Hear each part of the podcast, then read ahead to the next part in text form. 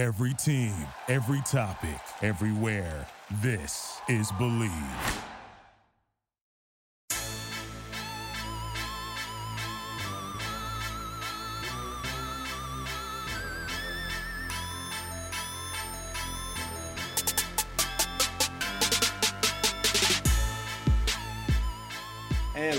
Back on the BLEAV in the Jets podcast. I'm your host, Andrew Golden of Jets X Factor. And of course, I got former Jet running back Lamont Jordan with me as per usual. The New York Jets got a big game this week against the Minnesota Vikings in Minnesota, coming off a even bigger win against the Chicago Bears, 31 to 10. Mike White leading the Jets through the storm quite literally and uh, finding a victory uh, in a suspect situation, being the starting quarterback after Zach Wilson was benched. The Jets got a big game in Minnesota, like I alluded to earlier two teams that are both fighting for a playoff spot, fighting for the top of their division. Maybe were some of the surprises of the NFL leading up to this year. And as always, before we get started with this game, we got to thank our friends over at betonline.ag. Basketball season is back. I'm very excited for that. I know Lamont, you are as well. And Bet Online is going to be the perfect place for whatever sports betting needs you need. Uh, head on over there. Make sure you guys, if you're signing up for the first time, use the promo code BLEAV Believe, and you'll get a 50% welcome bonus with your first deposit. Bet Online, where the game starts. Let's jump right into this and get started with the Vikings and Jets in Minnesota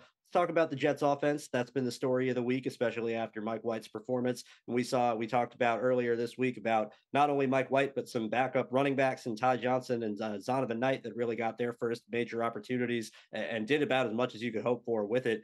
When we're talking about the offense with this game in particular going against Minnesota, the first thing that we need to make note of is that the Minnesota Vikings defense is god awful.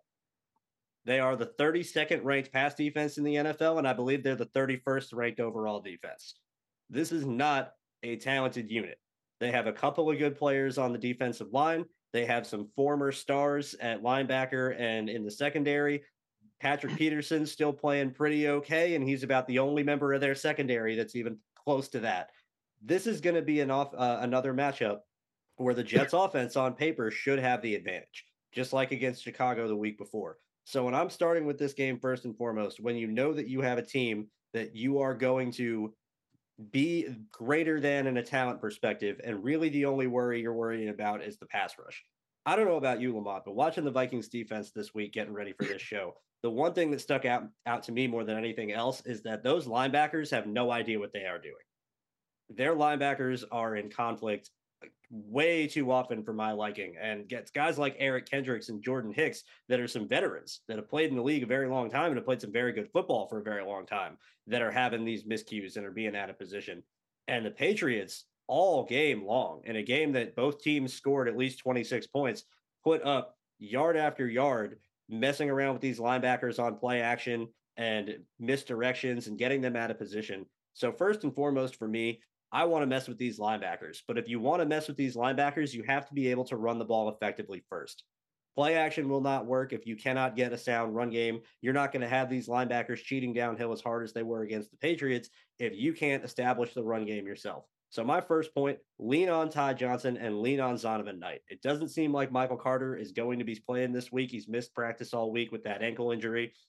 James Robinson likely to be up as the number three back or one of the three backs, however the pecking order shakes out. But you're going to have Ty and Zonovan active again as likely the two guys at the top of the list.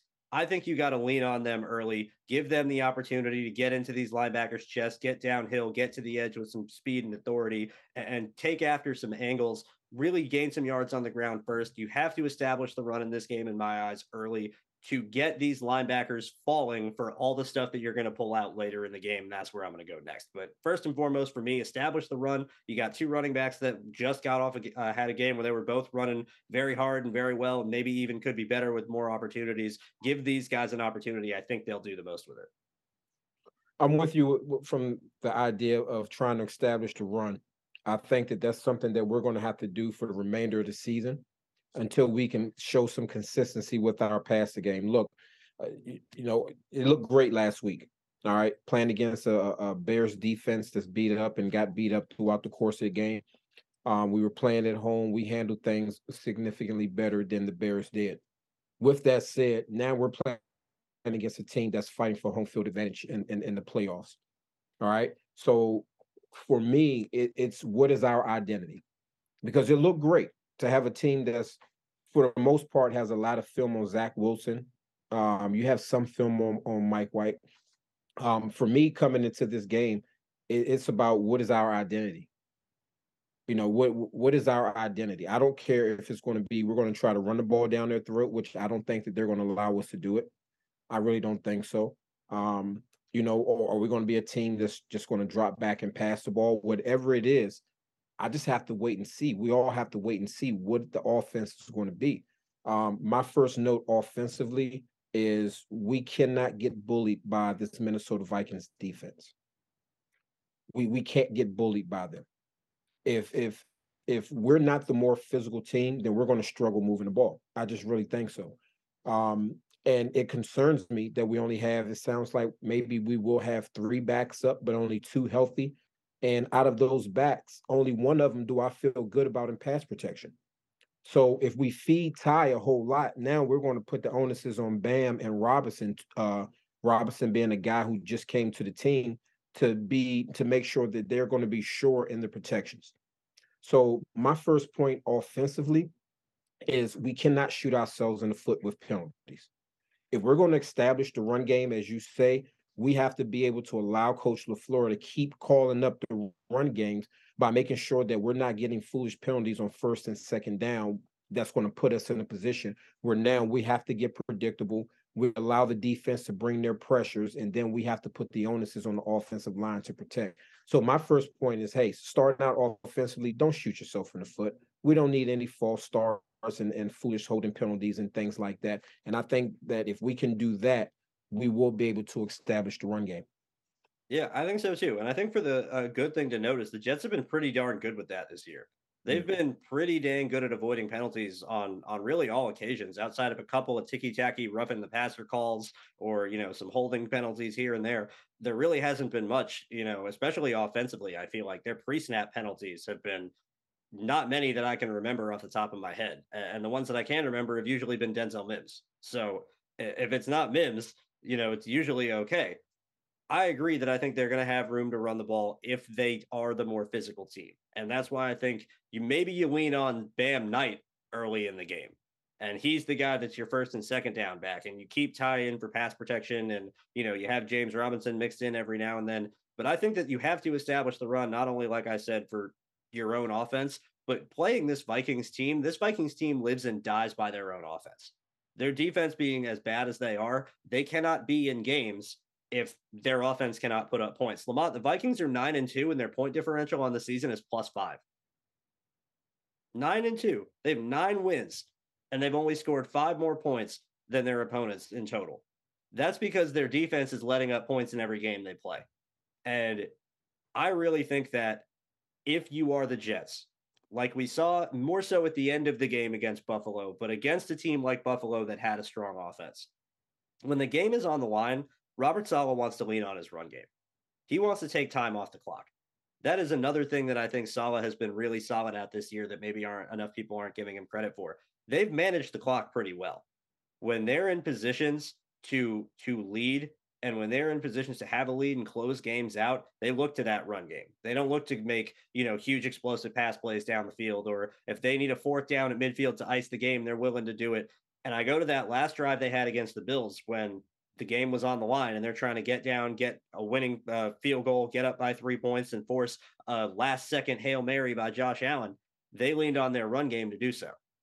They're going to want to run the ball to keep the Vikings offense off the field just as much as they're going to want to run the ball to keep their own offense on the field and to extend drives and set up play action on top of that. So I, I really think, regardless of how you do it, I think the most effective guys we have in our backfield right now are Ty Johnson and Bam Knight.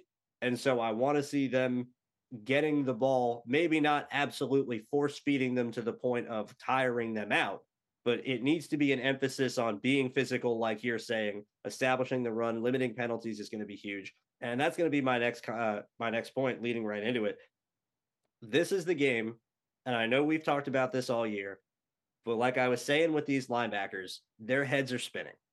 Eh, that game on thanksgiving i would be embarrassed to be the vikings linebacker coach mm-hmm. and have everybody watch my unit go out there like chickens with their heads cut off. This is the game where I think if it's done correctly, and I think that's the very key point here, this is the game the misdirection gimmicky stuff can work. Because if you can get some guys out of position and you call it at the right times, and it's not a situation where you're moving people into passing lanes on accident, like we saw mm-hmm. with the Berrios tunnel screen against the Bears, but like mm-hmm. we talked about last week, get these running backs the ball and have them be the guy that's running out for the pitch and not Elijah Moore or somebody else. Well, maybe this week it's Ty Johnson running that flare and mm-hmm. you can flip it out to him. And it may not be a carry that's going right up the middle, but if it's a first down and he's got guys out in front or Elijah Moore and Garrett Wilson streaking down the field, pulling the Vikings coverage, and he can pick up the ball and get seven yards on a first down, I think that could be effective.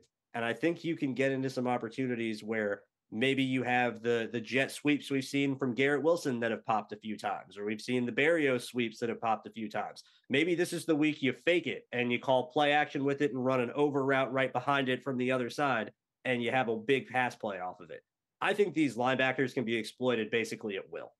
And I think when, as a, let alone the secondary of Minnesota, that outside of Patrick Peterson really hasn't played well all season. And when you're the 32nd ranked pass defense in the league, no one's playing well. Outside of that, I think these linebackers are the key to messing up this entire defense by keeping the Vikings out of any sort of complex coverages, by making them fearful of blitzing, or maybe thinking that blitzing might be their only option, in which case you're going to have Mike White, who we know can throw hot, and guys that we know who can get open quick. I'm I want to see as much play action and misdirection as possible on offense. At least after you get the run game going early. If you can't run the ball, then throw that plan out the window because no one's going to fall for it if it's not if there's no threat of the run game or no threat of, you know, actually what's going on. But if you can run the ball well, play action is going to be huge. This is going to be a big game for the tight ends. If you can run the ball well and you can hit that jet sweep once or twice, or you can hit the little flare out to Ty Johnson when you do the fake screen and you send Garrett up the field on the post route and the next time, and Mike White fakes to his left and then turns and fires up the middle of the field. That's going to be wide open, and I mm-hmm. really think that this could be the week for it. I agree with you for the most part that that gimmicky college stuff doesn't usually work, especially in the NFL. But when you have a defense that is playing this poorly, and when you have a linebacker unit that is basically falling for every trap you lay for them, it seems like it's almost malpractice in my eyes as an offensive coach not to try and make those the afternoon hell for the Vikings linebackers. Yeah, I'm I'm with you on that. I'm still nervous about the gimmicky stuff if we don't establish the run game. So I'm I'm definitely uh, going to echo. And that's the point. Is that we have to get the run game going. Um, for me to take advantage of those linebackers and to take advantage of of just the players that they have on defense, and I I, I said it both times that we've played the Patriots, and now that Mike White is in at the quarterback position, and he clearly seems like when it comes to playing a quarterback position that he is he's just he just sees things better than Zach. He, he just had a great game last week. I think that this would be a great week, great week to go with some no huddle our offense is going to have Agreed. points to win this game.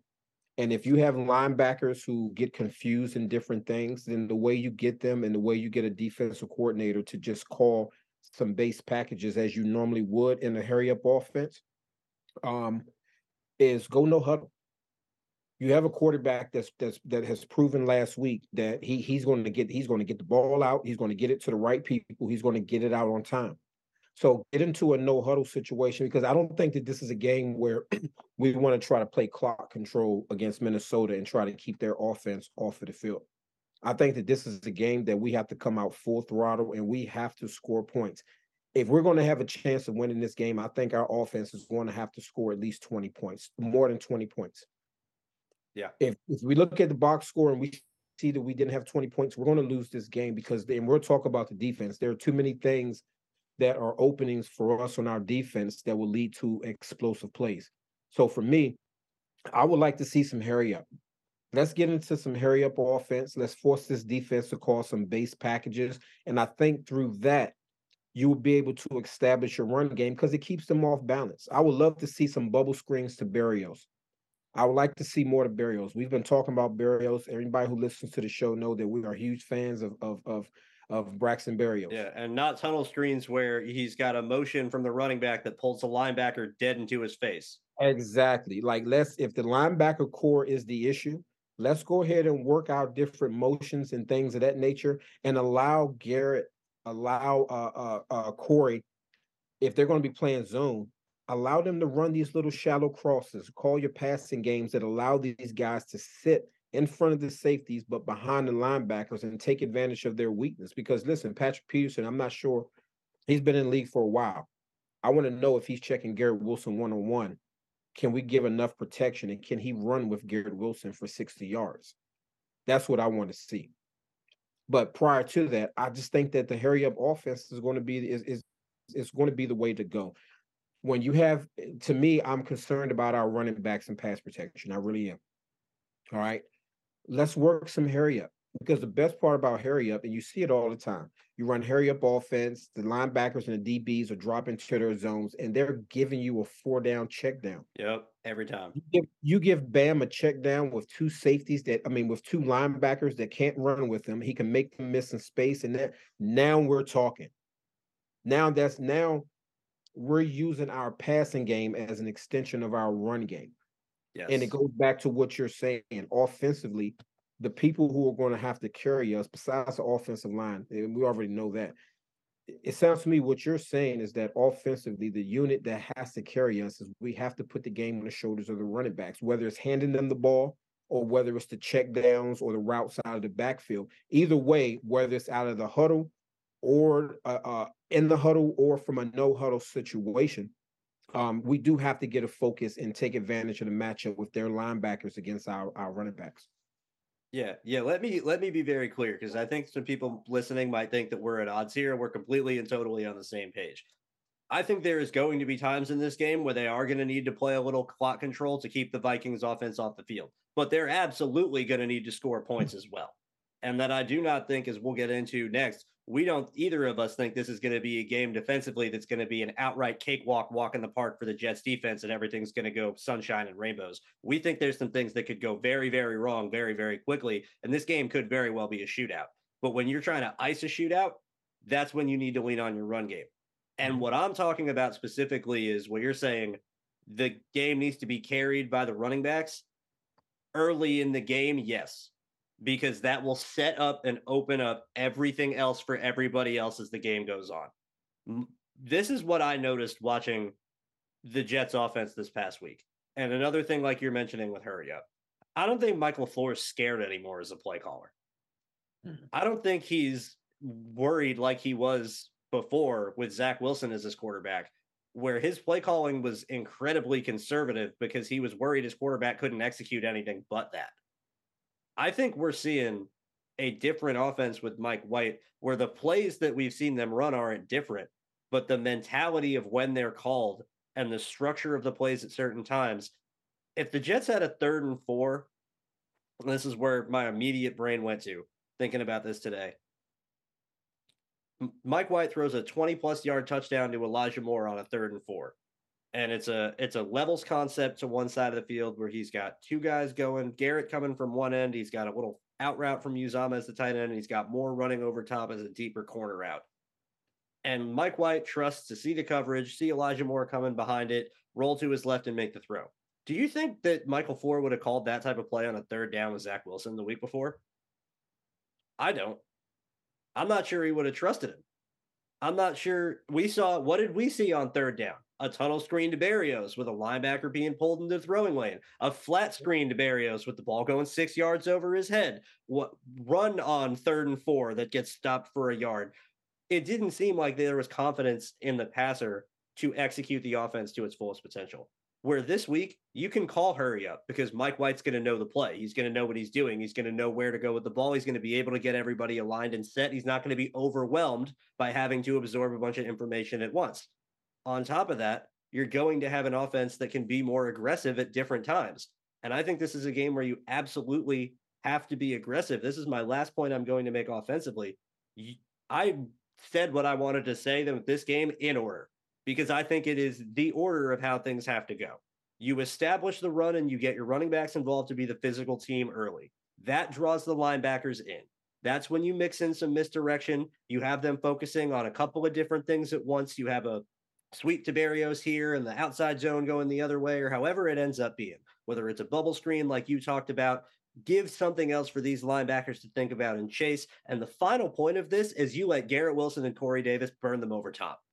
Mm. And you test them deep, and you see can Patrick Peterson come up and, and handle Garrett one on one? Because the one thing about the Vikings defense is they play a lot of two high.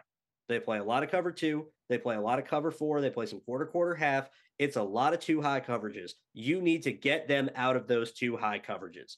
The second you bait them down and you leave these terrible corners and one on one with our receivers, that's when you make them pay.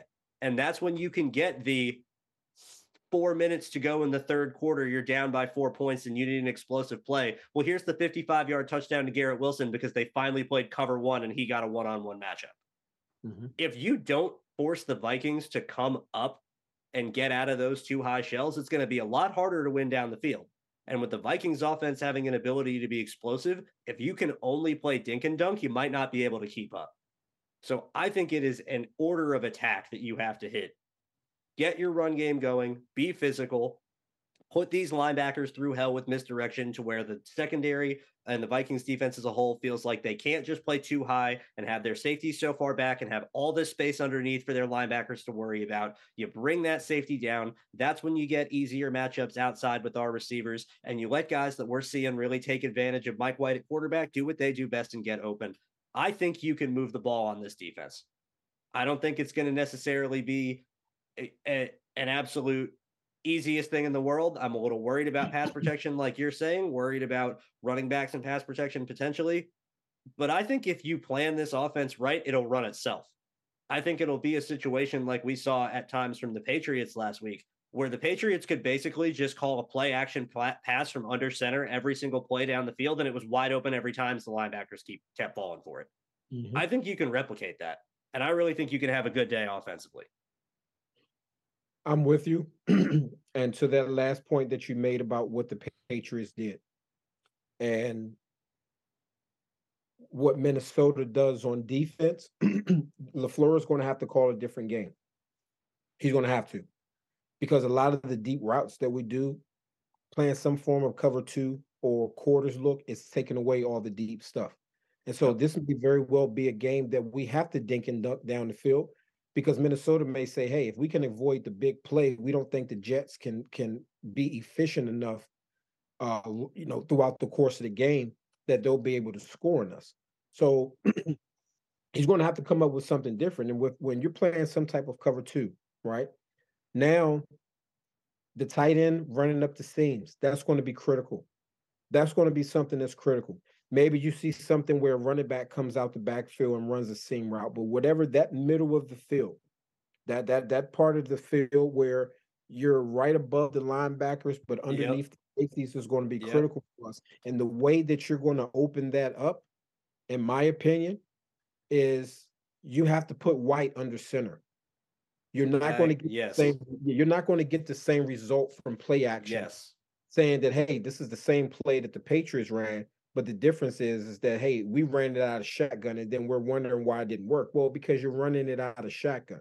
I think that this is if we're going to get the run game established and we're going to be able to open up some play action. And hey, if these guys are going to bring pressure and they're going to play off with the quarterback going under center, especially with White's height, it's as simple as taking a taking a snap real quick, uh, yep. dropping back, doing your back pedal, and then getting rid of the ball, getting rid of the ball quickly. All right. So I really think that making a change to putting White under center is going to be something that's going to help our run game. As we get the run game going, I think that our our play action game is more effective. I've always felt this way. I think the play action game is always more effective when you put the quarterback under center. You have the quarterback turn his back to the defense as if he's handing yes. the ball because that's going to draw you in more. You take a shotgun snap. All right, there are certain tells that you that the defense that the defense has. It could be the tempo of the back. It could be mm-hmm. where the mm-hmm. back is lined up. Yep. But which foot as a quarterback you have facing in, in front or back in your stance? Do you have the, exactly. the the same stance as when you're throwing as when you're taking a handoff or you exactly. switch your feet? There's so many tells that people look for. And you're 100% right. I have to cut you off or anything, but I, I just I couldn't agree more. The Garrett Wilson touchdown that went for 60 something yards last week was an under center play action dig route over the middle in the exact space of the field that you're talking about behind the linebackers and in front of the safeties. There's your play. There's there's the play that I think can work where you mm-hmm. hit Garrett Wilson coming over the middle at a 25 yard depth on your second drive of the game. You don't want to dink and dunk, in my opinion, where you might need to do that at points. Absolutely. You take what you can get, but that can't be your only answer because it's you're not going to have enough time to score efficiently. And I think eventually the Vikings will catch on and mm-hmm. eventually they'll sell out to it and know that they're not going to be as worried about the deep coverages where they can still play a, a, a two high, but they can have those safeties playing at a 10 yard depth instead of a 14 yard depth. And it's a completely different ball game at that point. I think you have to scare them out of their two high looks. Is I don't want this to be a game offensively for the Jets, and this will be my last point before we get to the defense, where I want the Jets offense to dictate what the Vikings defense does, not the other way around.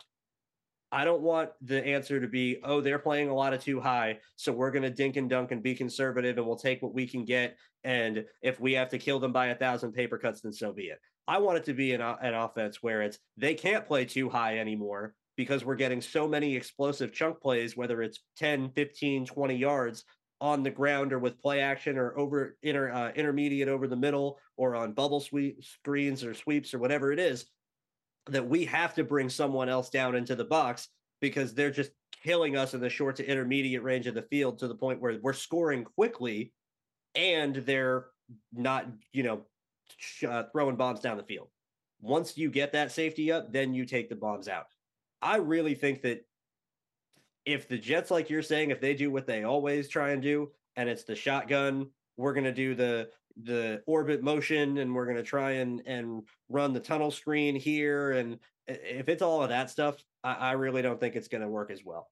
But if they do like what you're saying, go under center, establish the run early, feature in that jet sweep action that they've done before, feature in some bubble screens maybe on top of it, like what you're saying with White, where he can get under center and you can have uh, an option an option pass where it looks like it's going to be a zone to the right and you got a slant route coming behind it from the the X receiver that's isolated, and White can peek it, and if it's open, just hold the ball, stand up, throw it to him.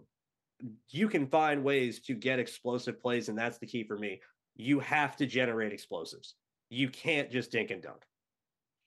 I'm with you on that. I think that this is going to be a game. Well, first of all, uh, White has to be able to read these coverages because there was a play in the Chicago game where if that was close to being a pick six. I just can't remember who he was throwing the ball to, but that could have yeah. easily been a pick six because it looked like he misread the coverage. I think Minnesota's going to come out there and try to mix in some of their coverages. I, I really, I really think that that's what they're going to do. I think they're going to try to bring pressure on us. If they try to do what they do, which is play that cover two. First of all, let me say this: if you're Minnesota, you're not scared of the Jets' offense. So what? They had a good game against the Chicago Bears that was that basically had nobody playing. All right, and the Jets were coming off of this high. The quarterback that that some of the players didn't want is out. Now you got the new quarterback in. Now we're riding this high. We're at home, and, and things go well. But now you have to go on the road. You have to play the Minnesota Vikings. They've already seen what you have to offer when White is is, is at the helm. This is a different game now. We're going on the road. If this team is serious about making the playoffs, then if teams are going to eliminate your deep plays, then you have to have an ability and the patience to dink and dunk your way down the field because that's what's going to get them to come out of that. If you're killing me in cover two with some form of cover two, by dinking and dunking, what's happening is this. Your defense was on the field for too long. With all the different motions and all the different things that we do offensively, now you're going to have your defense constantly moving all over the place. I remember. So, yeah, dink. I, I will dink and dunk you all day long because your linebackers get confused. All right. You want to stay in your cover two because because you don't want us to to be able to to give up the big play. And with Mike White at the quarterback, um, I think that that his ability and his height allows him to see the field a lot clearer than with Zach. All right. So I think that Dinkin and Duncan is going to be the way early on. White has to do a great job of reading these coverages out because I'm gonna be honest with you, I don't see Minnesota coming out, lining up in a cover two, knowing that we like to throw slants, knowing that we like to throw dig routes. Like a lot of our routes are is this type of stuff. It's this, it's this, it's the a lot old, over the middle, a whole lot of that. And so, to your point of bringing the safeties down to 10, if you bring your safeties down to 10, then you're going to have to back your cornerbacks off some. Or, or what you're asking, I'm, I'm going to tell you right now, if you bring your safeties at 10, then you're going to high low your safety. If your safeties are down low, most times, if you bring your safeties down lower, you're backing your cornerbacks off because you're playing some type of inverted cover two or some type of you, are doing something right. just, it's, unless you're Seattle and you're playing three press, then you're playing three you're playing three exactly. bail and your corners are at 10 yards off. Exactly. Offensively, and this will be my last point. These will be my last points. Um, we have to be efficient. We have to make sure we're protecting the quarterback. I truly believe that that if we're going to open things up for our offense, we have to put the quarterback on the center. We cannot turn the ball over don't shoot ourselves with penalties. And we have to be prepared to handle whatever Minnesota brings us that's new. That is what I'm that's what I'm interested in seeing. If we're used to them coming out in the cover two, what happens if they line up in cover two and then they do a buzz? They do they they go to man. They're playing what if they're playing two man? We're thinking they're going to go with the basic cover two, and they're saying, hey, we're going to go man to man across the board. We're not worried about White running, which is going to be something that if Minnesota decides to go man to man, White is going to have to use his legs if they go two man. Because if you go two man, the cornerbacks are jumping any underneath yep. route, knowing that yep. they got the safety help. And you see Aaron Rodgers do it. I mean, hell, we've we've seen all the all the uh, Patrick Mahomes. We've watched it all last week. That when teams play man to man, you break their back when a quarterback steps up in the pocket, realize that there is a huge running lane, and just take it. So it goes back to us being efficient offensively. If we could just be efficient, don't press the down the field stuff. Don't press it. Let it. No, happen. you set it up. You set it yes. up. That's yes. exactly what I'm saying. That's it. Yes. I'm I'm giving them the plan on how to set up the downfield stuff. You don't. I mean, I agree with what you're saying. Is you do not press it is do not try and shove a square peg into a round hole. If yeah. they are going to stay in that cover two and they're going to play two man or something along those lines, and it's going to be hard to get the ball deep down the field, then don't waste your time trying. Don't mm-hmm. waste it down uh, or waste a drive that uh, that you might never get back by trying to do that.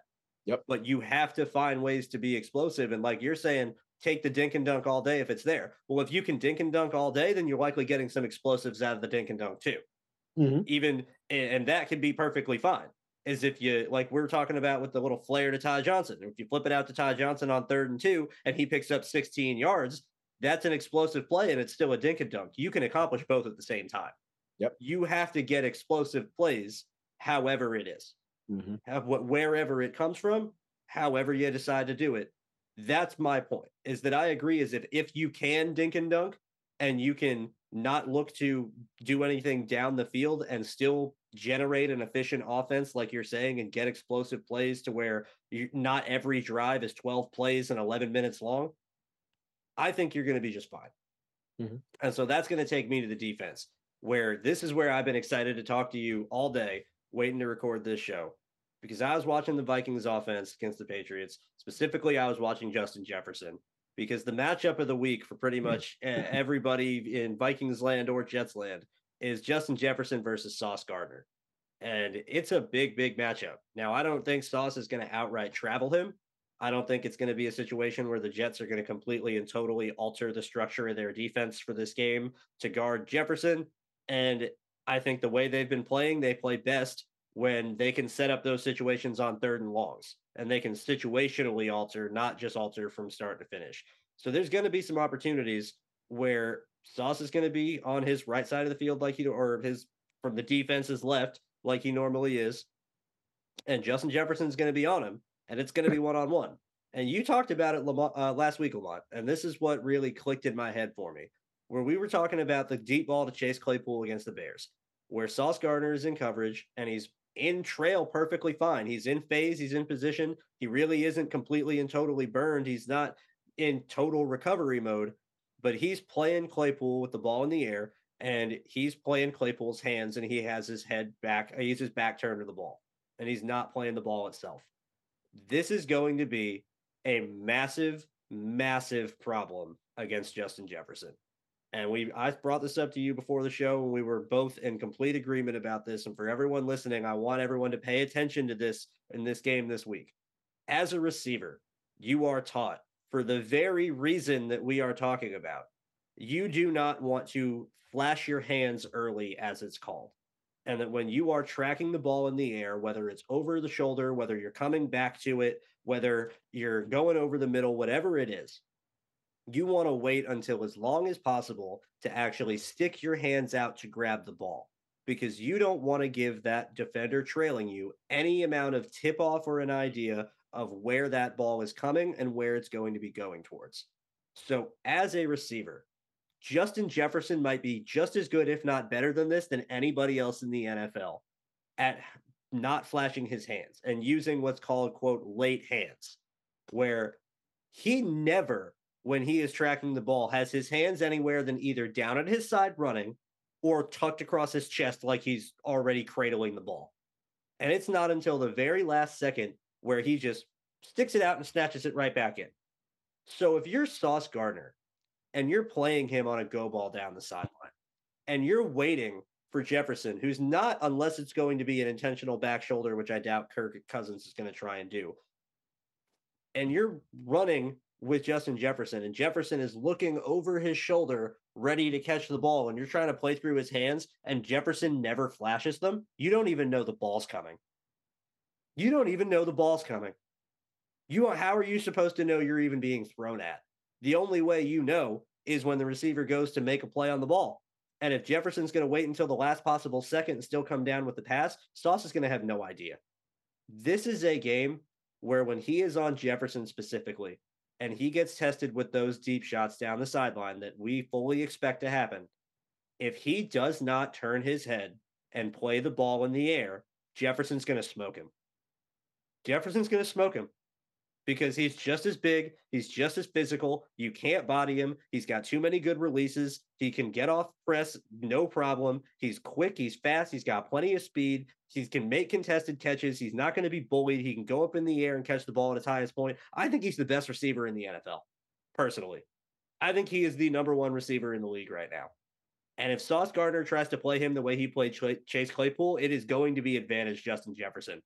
I really hope this is something that we see Sauce clean up this week because I do not want to see him get embarrassed and have the week of Justin Jefferson owned the rookie or anything else. We haven't seen really anyone outright own Sauce yet. This could be the week it happens if Sauce doesn't get this corrected.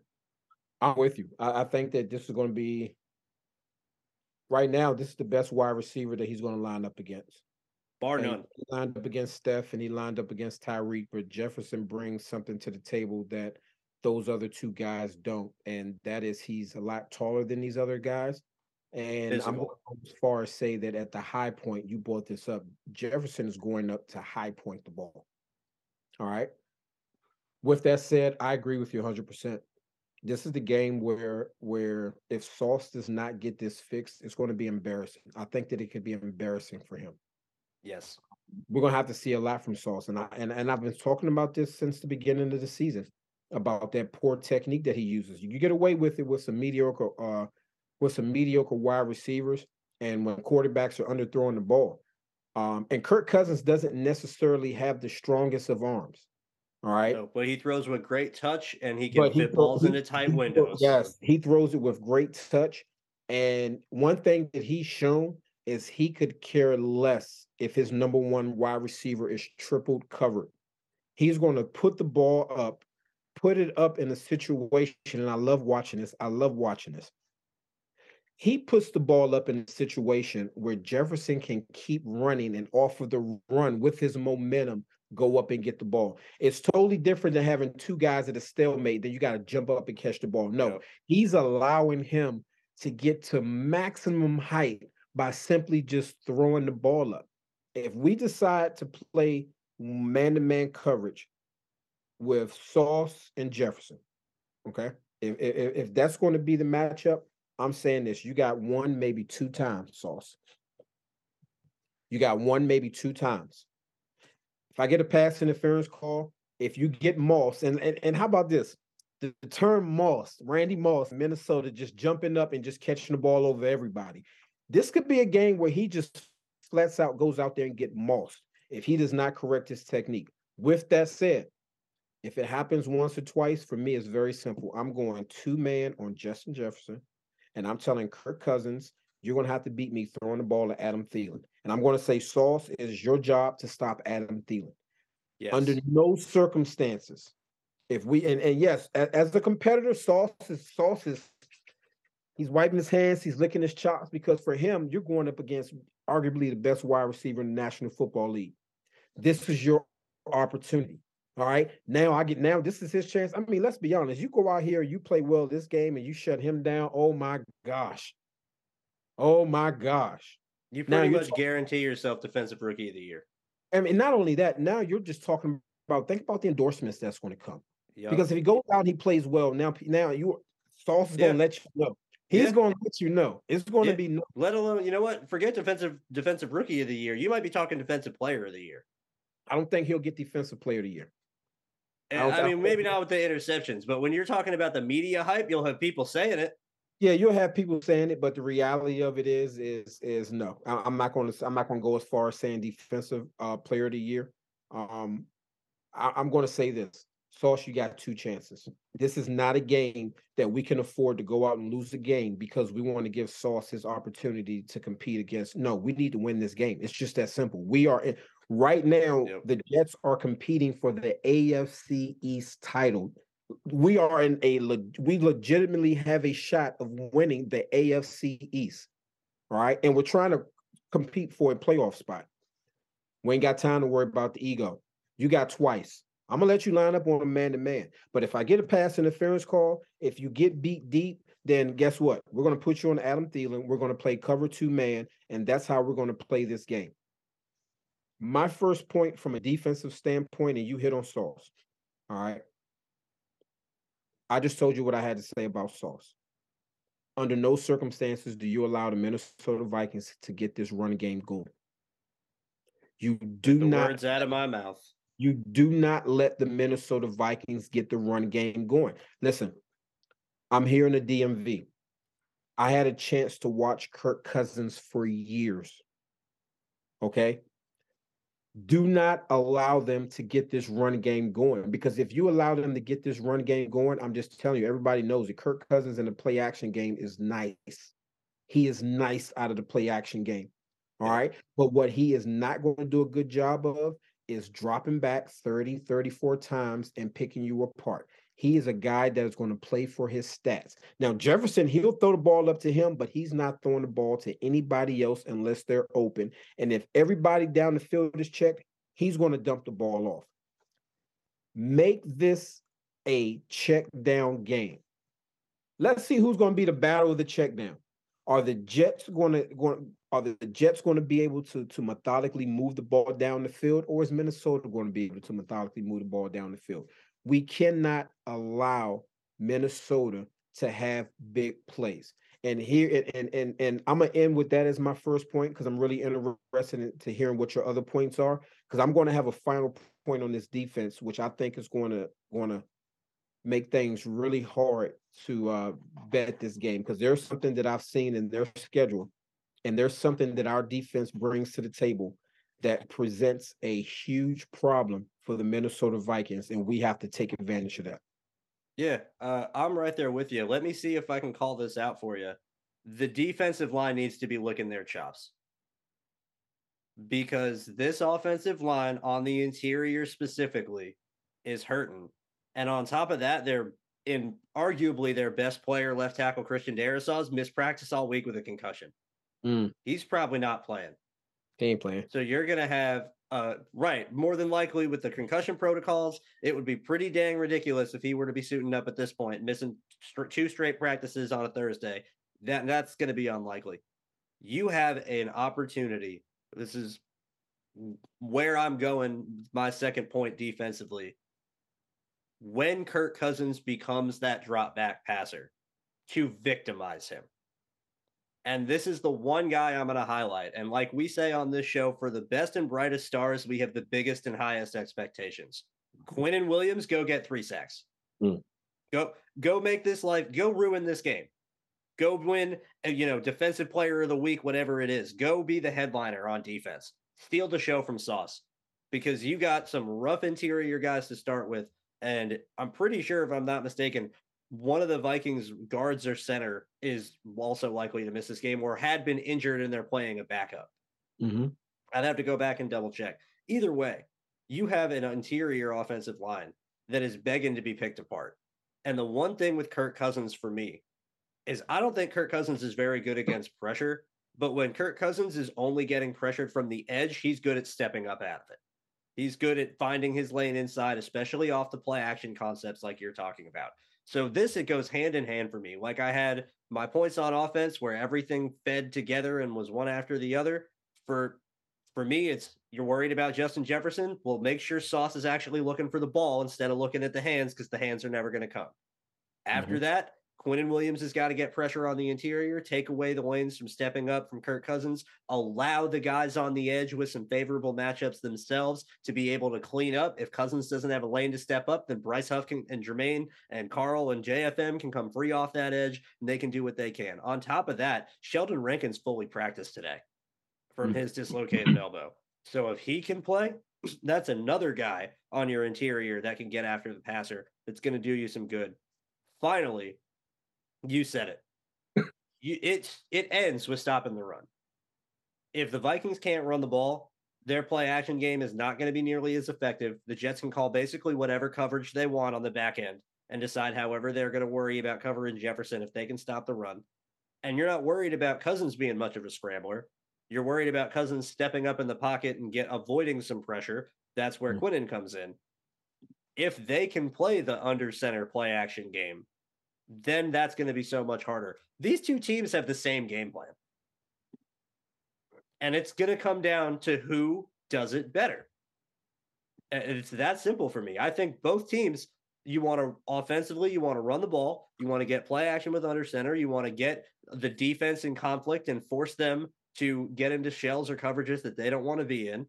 And defensively, it's stop the run, it's keep everything sound, and for one guy in particular on our defense, it's turn your head and steal some interceptions. Mm-hmm. I I don't think the game plan is too dissimilar. I think this team is this game is going to come down to who's the better team. Uh, yeah, I, I feel you with with with regards to who's the better team. Um, there's one other player that we haven't talked about that could cause us a lot of problems, and that's T.J. Hockenson lined up against our linebackers in coverage. That's an issue. I had a chance to call games. I believe he played at Iowa. Yes. Um, and I had a chance to call, I believe, one or two of his games. I was I was the on I was on the radio with Johnny Holliday, uh, um, analyst on the radio. That dude is legit. And if there's one thing I know about Kirk Cousins is that when things get tough, he will look for his tight ends. That is a concern for me. Is how are we going to cover things when we have Hockenson and Jefferson lined up on the same side? because I don't know how you're going to play that matchup. I really don't think that any of our linebackers, I don't think Quincy or Mosley can check Hockenson in, in coverage. So now you're talking about having to either go nickel, which I think limits our our our um our run stop defense. All right. That's something that's going to be a concern for me, which which is why it goes back to the offense and our need offensively to score points. We have to score points offensively. We cannot allow Kirk Cousins to get comfortable throwing TJ Hockenson the ball. And to be honest with you, while everybody's thinking, and I know everybody's hype about the Sauce matchup, but let's make no mistake about it. If he cannot get the ball to Jefferson, he's going to look to Thielen. If he can't get it to Thielen, he's going to force that ball to Hockenson. Because listen, if I'm coming into this game as a Minnesota Viking, as a coach, and I'm saying on my offense, where do we have our best matchups? Well, if they line Sauce up against our best wide receiver, I'm telling Kirk Cousins, single high safety. I want you going to him every single time until that safety is bossed over some. and now- until you throw a pick, try it. Yeah. Until you throw a pick. If if Sauce is playing me, man, hey, take the snap, get the ball up early, let Jefferson go up and make a play. I will do that all day long until the Jets get out of that. All right. So we have to be mindful. I know we're thinking about Cook and we're thinking about Jefferson, we're thinking about Thielen, but Hockenson is a problem. I think, and not only not only that, I think that he's a stud in the run game. He is a stud when it comes to run blocking. All right. So from a defensive standpoint, we already know from a passing game the people that we can't allow them to get going. We cannot allow them to get this run game going. And this is going to be my last point on the defense. All right. This is my last point on the defense. The Minnesota Vikings are what are they, nine and two? Nine and two. Nine and two. All right. I'm taking a look at their two losses. They lost to the Philadelphia Eagles and they lost to the Dallas Cowboys. Yep. All right. You look at the Green Bay Packers, you look at Detroit, New Orleans, Chicago, Miami, Arizona, um, Buffalo, New England. There are three teams that Minnesota have played that defensively gave Minnesota the blues. And that was the Eagles, yep. the Commanders, because I just although they beat the Commanders, I watched that game. The Eagles, the Commanders, and the Cowboys. And those three teams have this one thing in common. All four of their down four are dominant. That is where we win the game. And if you look at both, if you look at the two losses, the Minnesota Vikings offense only scored seven points against the Eagles, and they only scored three points against the Dallas Cowboys, which is why I go back to the offense. It's critical that you score points because listen, our defense are goons. Yep. This Minnesota Vikings offense, they want no part of a defense that's full of goons. It's already proven 24 to 7, 40 to 3, and 20 to 17 against the Washington Commanders. It's very simple for the defense. Go out there and just snatch Minnesota's heart early. It's already been proven. I don't think that they can handle our, our starting four down, our starting down four. I don't think they can handle our backup down four. And if, if you think that you're going to run in the middle with Mosley and Williams sitting in there, it's proven that the Minnesota Vikings offensively want no part of physical football. They want no part of it. If they're able to run the ball on you, it's because it's drawn up as a scheme. It's yeah. not because they're going to come off the ball, smack you in the mouth, do it for a whole game. That is not their identity. That is the New York Jets' identity. The Jets are going to come out there and smack this team in the mouth. So, my last point defensively hey, go out and win this game. They don't necessarily have to hit Kirk Cousins a lot. I have watched it. All you have to do is make him feel the pressure and he will throw the ball away. Yep. Defense, go win this game. So we can talk all about the Jefferson, and we can talk about the, the the the, Cook, and we can talk about Kurt, and we can talk about Hockenson. It's as simple as this: this Minnesota Vikings offense wants no part of physical play. They want no part of physical defenses. All right. You eliminate the big play and you make them travel down the length of the field, having to deal with that thump for the entire game. And I'm telling you, Kirk Cousins will fold. He will throw a, he put it this way. I don't know if this is a bet. All right. But if I'm a fan, I'm a fan, and I'm saying the Jets are going to win. I don't know if there's a bet out there, but I will take a chance that this is a game that Kirk Cousins throws a pick six. I can see it. I absolutely can see it. You get pressure on him, he crumbles, and he'll throw prayers. He'll throw he'll throw misguided prayers. He'll he'll mm-hmm. throw worse than prayers. So I'm right there with you. This is the one and one and only other thing I have to say defensively, and it's very simple. And I don't want to spend a lot of time on it. I want to get to bets quickly you can't miss tackles. Can't miss tackles. You can't miss tackles. You can't. Not against a guy like Dalvin Cook. No. Not against a guy like Justin Jefferson. Not against a guy like TJ Hockenson. you can't miss tackles. So I completely and totally agree. The Vikings don't want to play physical football. They don't want to play go win the game with your knit and your grit football. They don't want to play mean green football like the Jets do. That's not what they want to do at all. You can have the advantage from a defensive standpoint with the guys that we have in our defensive line. I don't think anybody on the Vikings offensive line wants to deal with Jermaine in the run game. I don't think anybody in the Vikings offensive line wants to deal with Michael Clemons in the run game. I don't think anybody on our offensive line wants to deal with Quinnen on a five step drop. I'm uh, in complete agreement that that is where you win the game. You lose this game by not being able to tackle.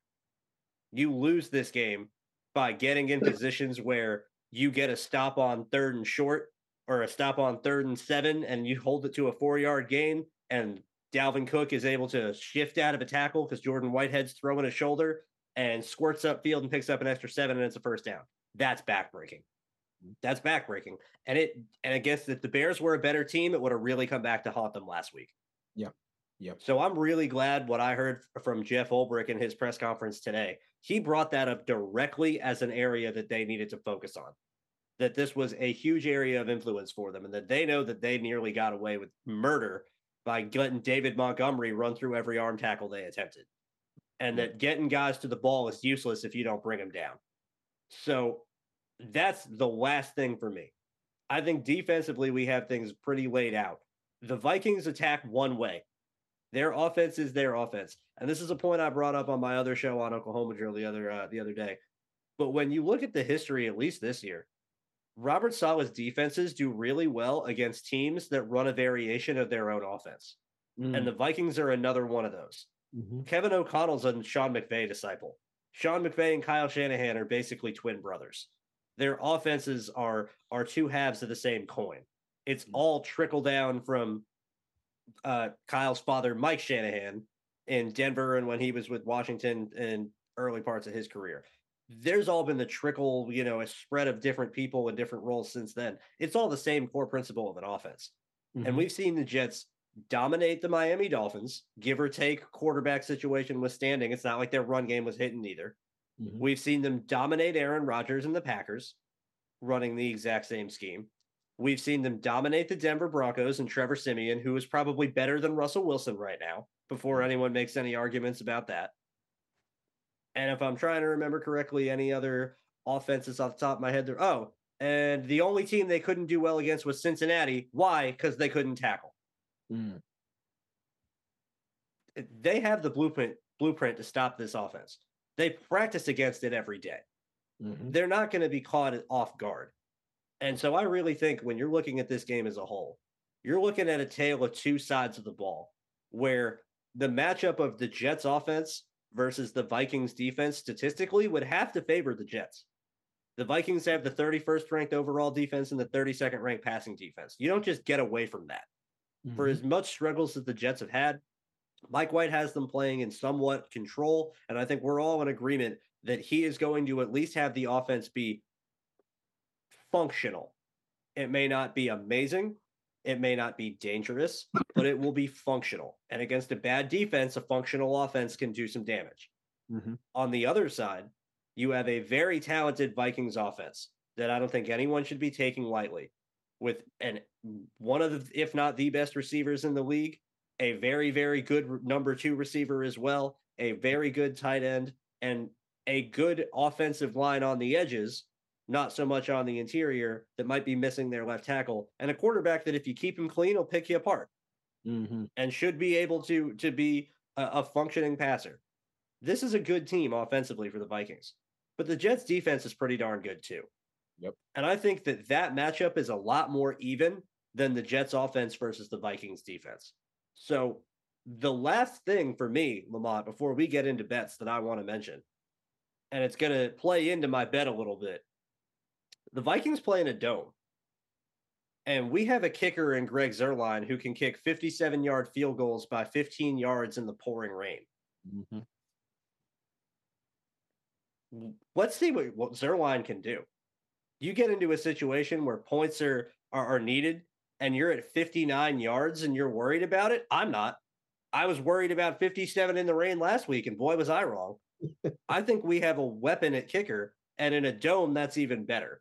So our special teams, Braden Mann, Greg Zuerlein, these are the opportunities that you live for. And if they have some some chances, I want to see Mann punting balls, you know, that sky through the air that are just complete bombs. I want to see Zuerlein. If you get if you get past midfield, you're practically in Zuerlein's range at that point. And don't be scared to try that because I think these guys can can absolutely get it done, especially in dome conditions. I'm with you. I, I'm with you on that. Special teams is going to have to play a big part of this. I mean, this is a game where if offensively we struggle, defensively we go out there and do what we do, then it's going to come down to man oh man, punting that ball, shifting field position, and then allowing uh Zuerlein to come in there and, and, and kick the field goals, man. I'm I'm really excited about this game. Just listen, this is a big game, man. Nobody big game. nobody really saw the Jets being in this in this situation. All right. When we, I know we talked about it on this show where we thought, you know, we thought that they would finish, you know, in the first five games, they would be three and two. All right. We talked about that. Um, but to be when you look statistically, the Jets are four and one away. They are four and one on the road. And their road loss was the game that got Zach Wilson benched. And it exactly. So when you come into this game, man, it's like, hey, if you're the Jets, look, we got to go out there and ball, man. We got to go out there and just do what we do defensively. Don't hurt ourselves with penalties and and be violent. Be violent with this Minnesota Vikings offense, man, because I really don't think that they they they want no part of that thump. And I can't wait. I think the only way Minnesota is going to have success running the ball is running sideways. I can always I can already see it. I can already see it. already see it, Drew. Yeah. They're going to run some little outside zone play where Dalvin Cook is going to look to cut that thing up, and he is not going to see Quinnen Williams. He is not going to see. No, I he's not. Coming. I can see a pick six, and I can see Williams blowing up yep. somebody because he's done it every single game. This is going to be an exciting game, man. I, I cannot yep. wait for Sunday to watch this game. Yeah, I agree. Yo, I completely and totally agree. I'm going to call my shot as well. I'll get right into there with you before we close out with bets. I think Michael Clemons decleats someone this week. Mm. He is having Michael Clemons really quick is maybe the Jets leader in as a as a football player, Lamont. I'm sure you will understand this, but for people that aren't listening, a really a defensive lineman more so than anyone else can be the type of player on a defense that disrupts everything the offense is trying to do and never gets any statistical credit for it.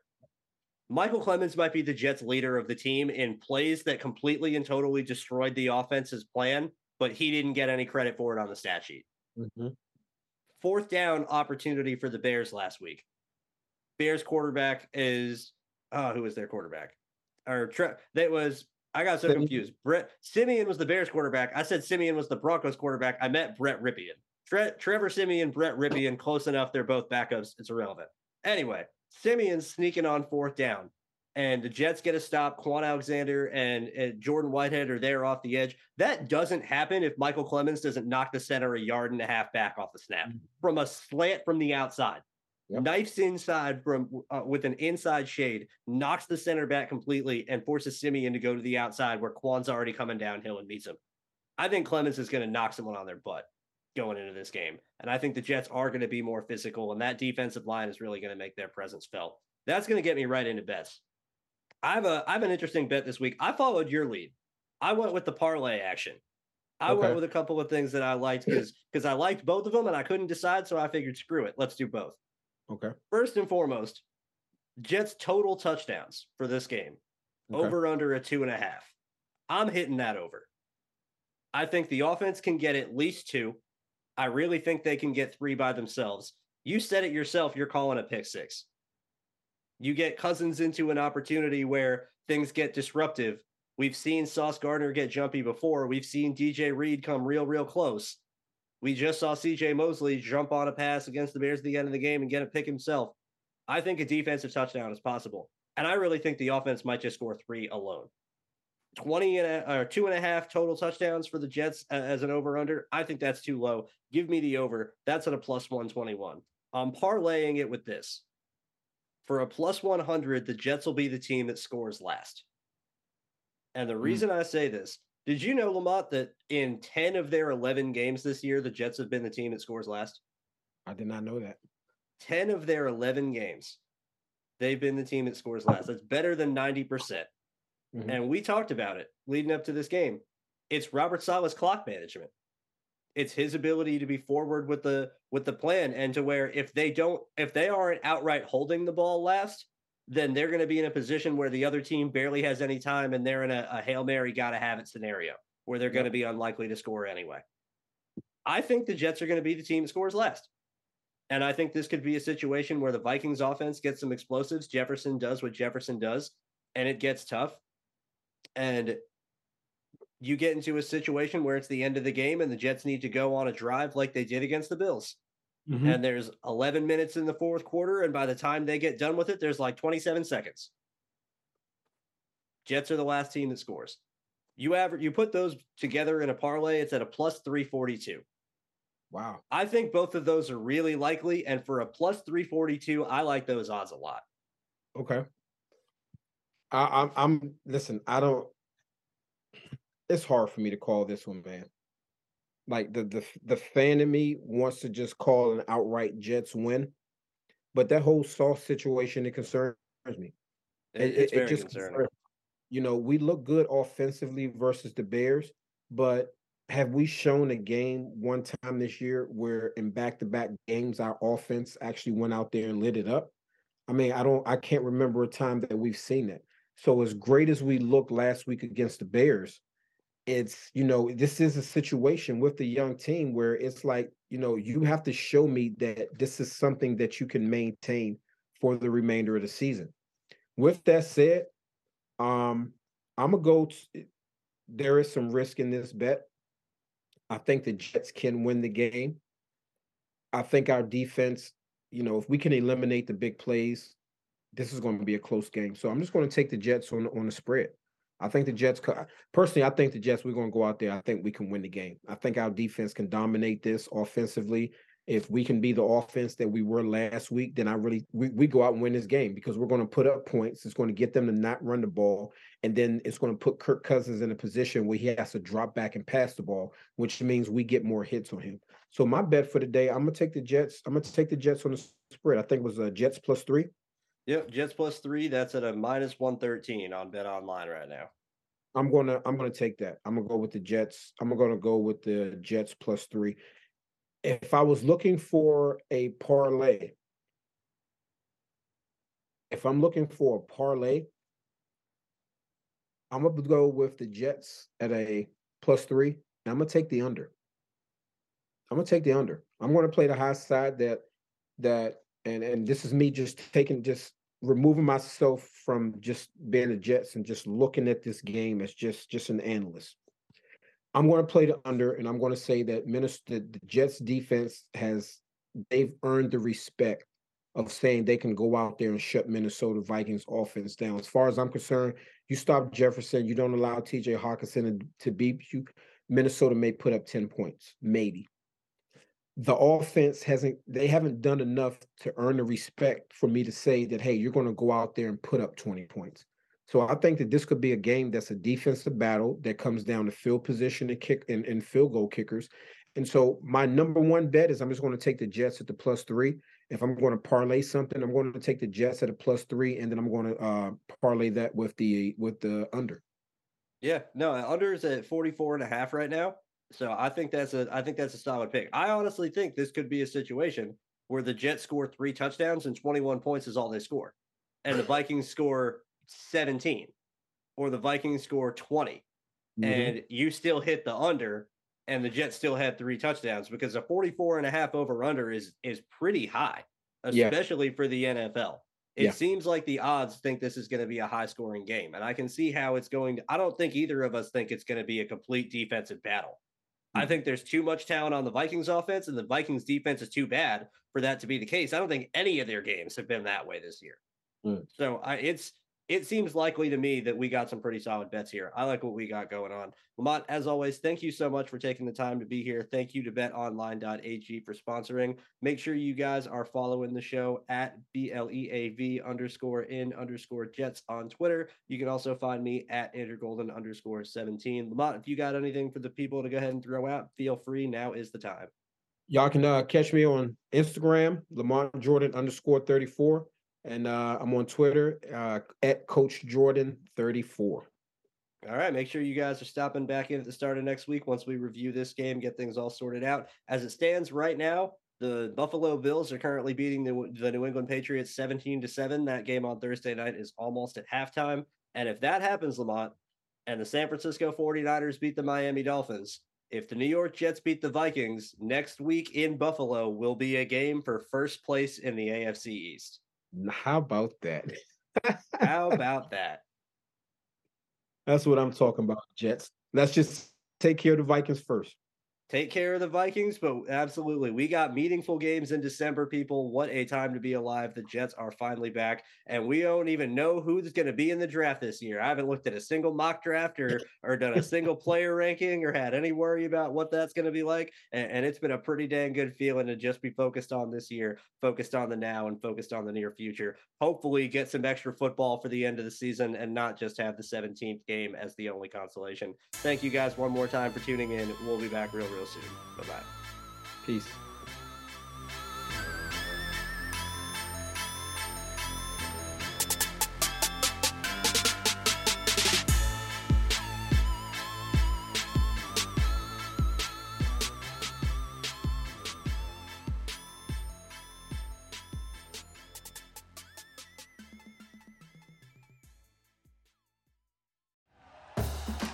For listening to BLEAV. You can show support to your host by subscribing to the show and giving us a five star rating on your preferred platform.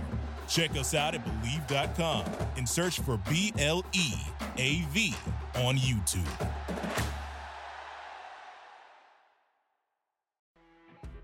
You know, when you're listening to a true crime story that has an unbelievable plot twist that makes you stop in your tracks?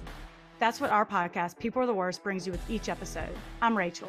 And I'm Rebecca. We're identical twins who love true crime cases that make you say, didn't see that coming, and we hate the people responsible for them. Listen to People Are the Worst now on Apple, Spotify, or wherever you get your podcasts.